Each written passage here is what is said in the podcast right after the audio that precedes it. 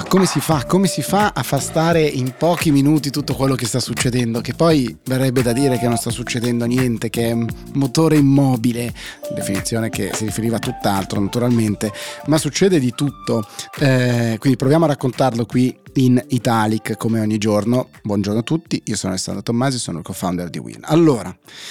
che cosa succede? Proviamo a rimanere fedeli, come ci siamo detti, alla nostra missione, questo avanti e indietro dalla bolla di Twitter e ritorno. Perché cose interessanti succedono? Succede che a pagina 4 del Corriere, eh, Riccardo Maggi, 46 anni, deputato dal 2018, presidente di Più Europa, radicali, eh, dice proprio questo. Alla domanda che gli viene fatta da Alessandra Arachi del Corriere, dice cosa è successo secondo lei a Calenda? Risposta, penso che lui abbia abbia seguito la sua bolla social ed è finito per fare il follower dei suoi follower.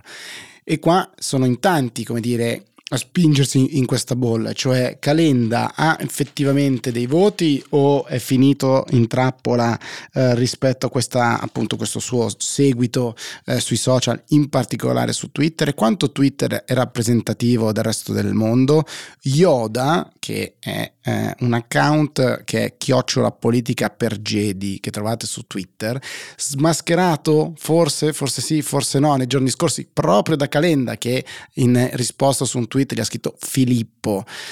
forse svelandone l'identità relativa a un eh, deputato del, del, PD, dice vi spiego Twitter, c'è una tizia che me lo mena sui termovalorizzatori definendoli cancerogeni, sul suo profilo ha una pic con una sigaretta in mano. Eh, Yoda è lo stesso che nei giorni scorsi, anzi ieri, aveva consigliato a Crosetto, come sappiamo vittima di un piccolo shitstorm, come si dice eh, online, quindi di una piccola eh, diciamo debacle o una serie di attacchi su, eh, su Twitter dopo l- l- la sua uscita in un'intervista, Yoda aveva consigliato a Crosetto ignora, fai finta di niente, effettivamente Crosetto così ha fatto, ha spento tutto, ma in tanti continuano a dire che Twitter è una bolla dalla quale si esce poco. E allora che cosa ci dicono invece i dati? E beh, c'è un dato interessante, un nuovo sondaggio di Utrend secondo cui azione crollerebbe al 2% dopo lo strappo con ehm, il PD e questo dimostrerebbe la distanza che esiste tra il reale e il percepito, il mondo vero e quello su Twitter. Scrive Annalisa Cuzzo Crea, sempre su Twitter.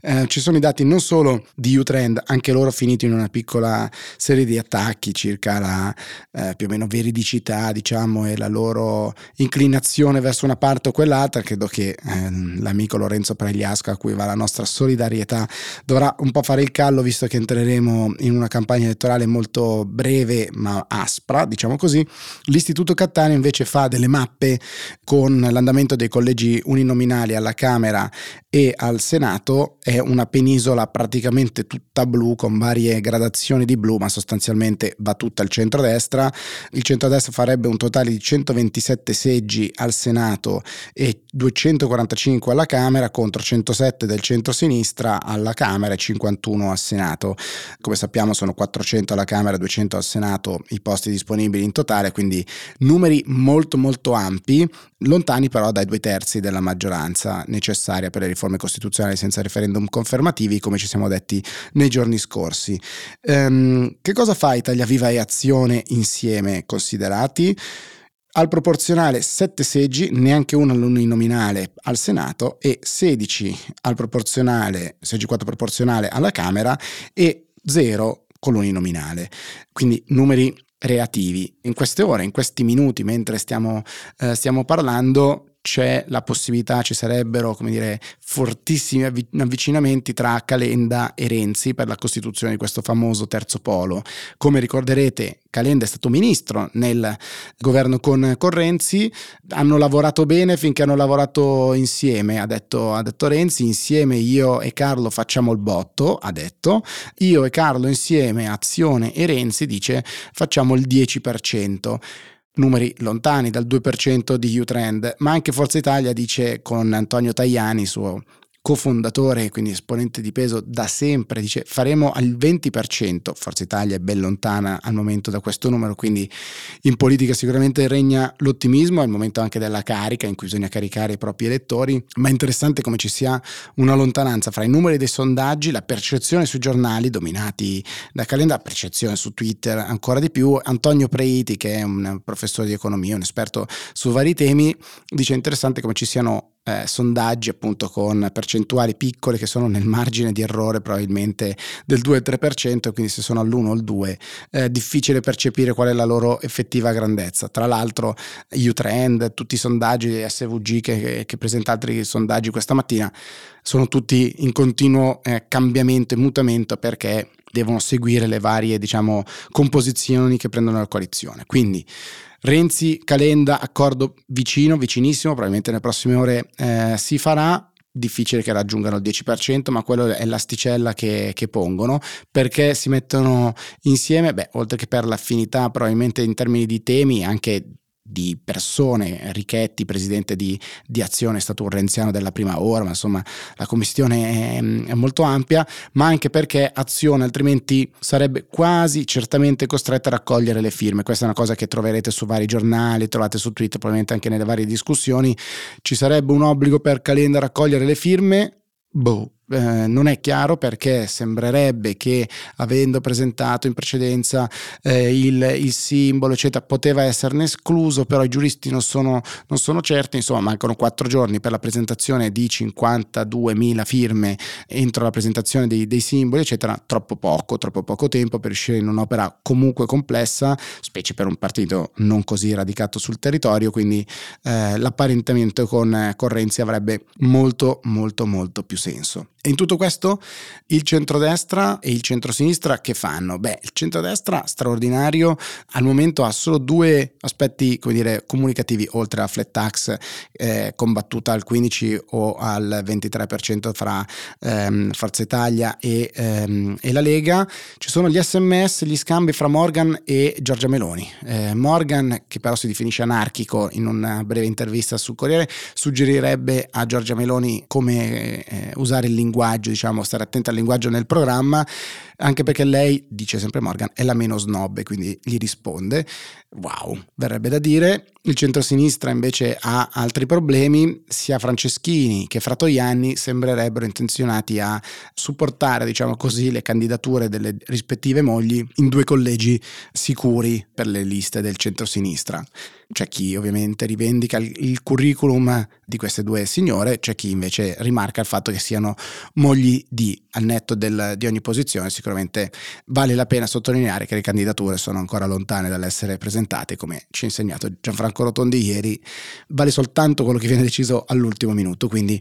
vedremo nuovamente come andranno avanti le cose, che cosa succede nelle liste proprio, è interessante perché sta succedendo che ci sono tantissime autocandidature, ci sono le parlamentari del Movimento 5 Stelle, c'è Alessandro Di Battista che negli ultimi giorni diceva sono pronto a tornare, ma in un video eh, girato all'interno di una macchina ferma dice ci sono in troppi che non mi vogliono e quindi sembrerebbe out. Gabriele Albertini, già sindaco di Milano, europarlamentare, senatore con scelta civica di Monti, invece sembrerebbe pronto a rientrare correndo proprio per questo terzo polo, facendosi da alfiere in Lombardia e Lotti, Luca Lotti, fedelissimo di Matteo Renzi, sottosegretario all'editoria nel, nel, governo di Renzi, prima era out, adesso è in, insomma sta succedendo di tutto, grandi movimenti, vediamo che cosa succederà, ma tra i tweet e le dichiarazioni migliori in assoluto di questa prima parte tutta politica c'è il generale Pappalardo. Ci candidiamo alla faccia vostra, faremo come ci ha insegnato Gesù Cristo, taglieremo le mani e le butteremo via, vinciamo entro 48 ore via dalla Nato, via dall'UE, ritorna la lira e 1500 lire alle casalinghe, via!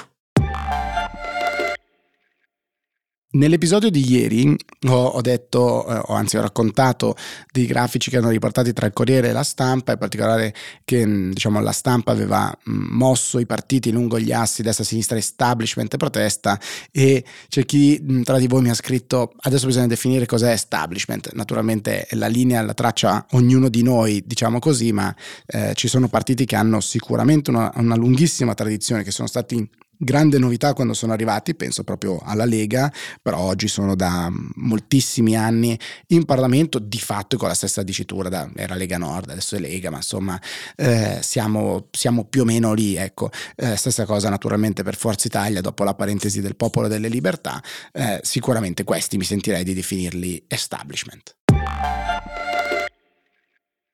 Ieri avevo anticipato che avremmo parlato di vaccini e Toti e col tema dell'ambientalismo. Lasciamo da parte per un secondo i vaccini, che sono un tema ampissimo, gigantesco, appunto la verità ne aveva dedicato ampio spazio, ci andiamo nei prossimi giorni. Andiamo sul tema dell'ambientalismo, perché è uno di quei temi che sta facendo proprio quell'avanti e indietro tra Twitter e non che ci appassiona tanto, anzi direi il mondo social in generale, ed è il Jova Beach Party. Il Jova Beach Party, come sapete, questo tour che sta facendo Giovanotti eh, o Lorenzo, non so come si debba chiamarlo adesso, ma insomma Giovanotti, in giro per le spiagge italiane. È una operazione che porta ovviamente tantissimi giovani e meno giovani sulle spiagge ad ascoltare eh, le sue canzoni, ci sono insomma grandi artisti che si esibiscono, eccetera, eccetera, eccetera morale. Che cosa è successo? Quella di eh, Giovanotti si è presentata come una grande operazione anche legata all'ambiente, alla volontà di lasciare eh, le spiagge in modo migliore rispetto a come vengono trovate, a cancellazione delle emissioni, eccetera, eccetera. Ma in realtà c'è stato un po' un backfire, nel senso che eh, questa cosa è esplosa in faccia a, eh, a Giovanotti perché in moltissimi hanno in realtà criticato questa iniziativa dicendo che l'impatto sulle spiagge, sulla flora, sulla fauna, sulla biodiversità in generale è, è eccessivo, si potevano fare altrove. Giovanotti ha risposto in un video eh, su, su, Instagram dando degli eco nazisti a, a quelli che vanno contro eh, la sua iniziativa, che non è vero che le spiagge vengono deturpate e che anzi appunto loro fanno di tutto per lasciarle meglio di come le hanno trovate, il WWF è un loro partner e che le amministrazioni locali sono più che felici, quindi di smetterla con questi ehm, econazismi e smetterla di usare la parola greenwashing perché è una parola che proprio non gli piace. Risponde sulla stampa quest'oggi Mario Tozzi, geologo, come sappiamo, esperto, eh, parte del board del, del, WWF, che in una lunga lettera proprio a Giovanotti, inizia con caro Lorenzo, ehm, dice non ci conosciamo personalmente, ma ti scrivo in relazione al tuo Java Beach Party. Segue tutta una lunga dire, premessa per dire non te ne voglio, anzi mi piacciono parole e musica insieme, ma ma eh, sicuramente c'è una parte, cioè, diciamo un'erosione delle nostre coste, ci sono dai 50 ai 100 grammi di sabbia portati via da ogni bagnante che passa una giornata al mare, cioè quindi un'erosione delle spiagge anche in questo senso, c'è l'impatto e ci sono soprattutto un sacco di strutture che potrebbero meglio, come dire, dare alloggio, dare ospitalità a quel mega palco, quelle mega strutture che tu crei e porti in giro per le spiagge e a tutte quelle persone che vengono naturalmente per te. Se è pur vero che il WWF ha come dire, supportato eh, questa mh, iniziativa, d'altra parte già là nel comitato scientifico di cui appunto eh, il geologo fa parte, cioè, ho espresso le mie, le mie perplessità. Quindi eh, dice non considerare econazismi, chi parla della tua iniziativa non lo fa per distruggerla né per invidia sociale, ma lo fa semplicemente per provare a suggerire di migliorarla in futuro. Eh, avanti, indietro nella polemica, certo che in tanti naturalmente si stanno stanno attaccando a questo, a questo tema anche insomma per ehm, un tornaconto, un tornaconto legato al tema dell'ambientalismo, proprio come Toti eh, faceva nei giorni scorsi cercando di distinguere ambientalismi da ambientalismi. Se l'ambiente forse per una delle prime volte finalmente entra nella campagna elettorale, timidamente, senza grandi proposte, ma con, con un tema più di transizione energetica in molti casi, pensiamo a tutto il tema rigassificatore che, che c'è stato anche alla base dello scontro Calenda con la sinistra, con la gestione dei rifiuti, il termovalorizzatore di Roma che sarebbe stato al centro della, della crisi di governo, ma piano piano fa i suoi passi. Ecco, ci entra anche l'ambientalismo, come eh, ne parlava Toti nel, in un suo video nei giorni scorsi, distinguendo fra l'ambientalismo dei no, dei radicalismi rispetto a un ambientalismo invece di chi vuol fare di chi vuol fare impresa siamo molto in alto, diciamo, siamo molto in alto rispetto alla definizione di policy concrete, però c'è chi può essere felice da una parte che finalmente diventi oggetto di campagna elettorale anche quello dell'ambiente e chi invece vede in questa diciamo divisione tra ambientalismi buoni, cattivi, econazisti e pragmatici eccetera una dispersione diciamo di energie rispetto alla centralità dei temi. Piccola chicca finale per chi visita, eh, diciamo, legge la versione digitale sul sito della stampa di questa lettera di Mario Tozzi a Giovanotti, trova come sfondo molto probabilmente A2A, sponsor del eh, Jova Beach Tour, che quindi si trova mm, probabilmente in maniera inconsapevole, sponsor eh, diciamo anche nella pagina che critica l'iniziativa. Sempre presenti, però forse inconsapevolmente. Ciao a tutti.